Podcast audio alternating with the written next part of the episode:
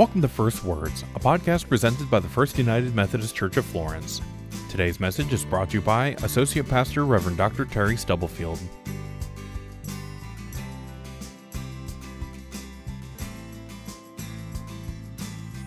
Today we're talking about the Holy Land. Have you visited the Holy Land? Do you want to visit the Holy Land? I know a lot of people that have been, and some of you want to go. Well, I've not been to the Holy Land, but I have been to Memphis, Tennessee. I've been to Memphis many times. I live close to Memphis. I have friends there. It's not that far from Florence. Memphis, Tennessee is called the Holy Land by many people because of two things.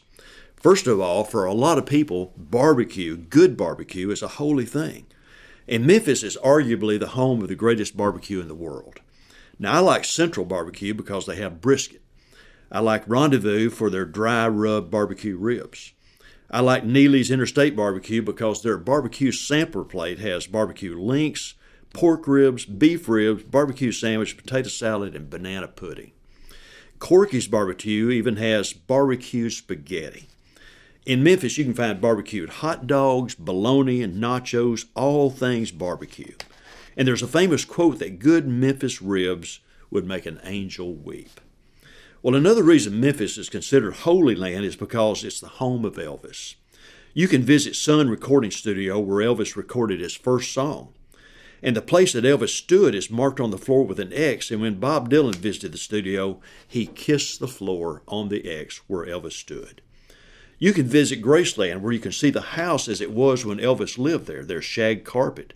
There's a 25 foot tall Elvis that says, Welcome to the Blingdom. You can see his clothes, his cars, his airplanes. You can buy Elvis merchandise in the gift shop. You can eat barbecue as well as peanut butter and banana sandwiches. You can go to Memphis and attend Elvis Week with thousands of people from all over the world and see all things Elvis. Now, there's been studies on the parallels between Elvis and Jesus. Adam Sandler, in a comedy routine, explains Elvis said, Don't be cruel, RCA 1956. Elvis and Jesus said, Love your neighbor, Matthew 22 39. Jesus is a member of the Trinity, and Elvis's first band was a trio. Jesus is the Lord's shepherd, and Elvis dated Cybill Shepherd. And there's more comparisons. Thank you, thank you, thank you very much. Seeing the reverence people have for Elvis, we as Jesus fans have a lot to learn from Elvis fans, especially in terms of faith. I read about someone who went to Graceland for the tour. They bought the ticket, they were standing in line, and they asked innocently, Did Elvis really live here? How long did he live here? Well, the tour guide and some of the other people gasped, and she was told, We don't use the past tense here. Graceland is where Elvis lives. It didn't matter that the tour, tour guide had probably never seen Elvis or that Elvis died 45 years ago. It did not matter. She didn't care. Elvis fans don't care without any proof, they believe, some of them believe, that Elvis lives, the King lives. Well, it's a shame that many of us as Jesus fans don't have that kind of faith. Many of us tend to be more like Thomas in our reading from John 20 today than the tour guide at Graceland. Our scripture today is the story of a man we call Doubting Thomas. The disciples were locked up behind closed doors. They were scared after the crucifixion. Jesus suddenly appears. He stood among them. He showed them his wounds and he said, Peace be with you. They were so glad to see him. The scripture said they were filled with joy and they believed that Jesus was alive. Thomas wasn't there. And when they told Thomas about this later, he said, I don't know. Unless I see the nail marks in his hands and the wound in his side, I just don't know if I can believe this. Well, a week, later, Thomas was with the disciples. Jesus appears again. He invites Thomas to come up and look closely at his wounds. Thomas does, and he says, My Lord and my God.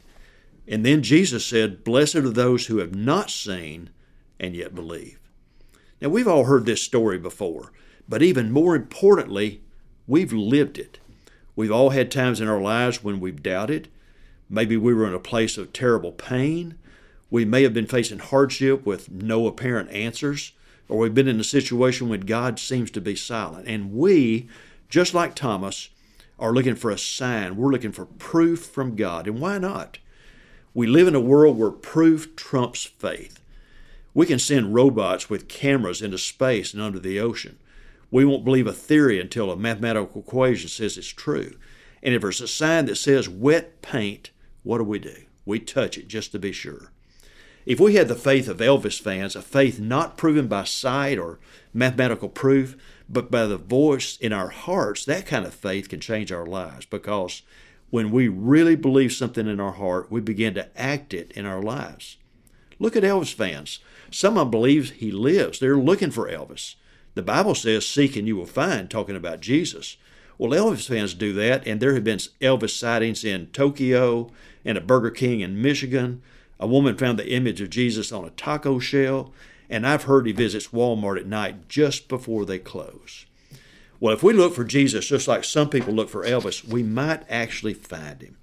Maybe we'll find Jesus in the eyes of a child, see Jesus at a wedding or a baptism or at a funeral, in the face of an enemy or in the tears of someone we love. If we believe Jesus lives, we'll act like Jesus lives. We will look for Jesus and we will find him. Now, Elvis believe Elvis fans believe that Elvis lives, so they look for other people who believe as well, and that's an Elvis fan club. We Christians can learn from that too.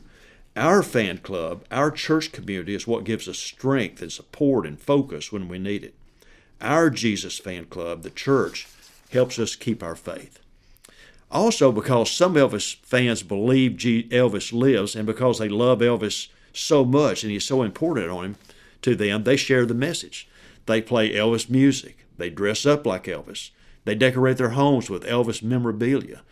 In John 20, the disciples were hiding. They were not looking for Jesus. They were not looking for other believers. They were not out preaching the good news. Well, maybe our hearts are also locked up and closed away because we have a shortage of faith. If we really believe Jesus lives, we'll act like he lives. Elvis said early in his career, music and religion are similar. They both should make you want to move. The message of the Bible, the force of the gospel should make us get up get out and move. Moving toward each other in love, moving toward God, and taking the message of Jesus to others. So, don't you want a religion that makes you want to move? Don't we want to believe in a Jesus that lives? We don't need to let the fears and doubts of life shake our belief. Remember, Jesus said, Blessed are those who have not seen and yet have believed. If we believe Jesus lives, our lives will change if we search for Jesus we will find him. Elvis has left the building, but Jesus lives. The real King lives.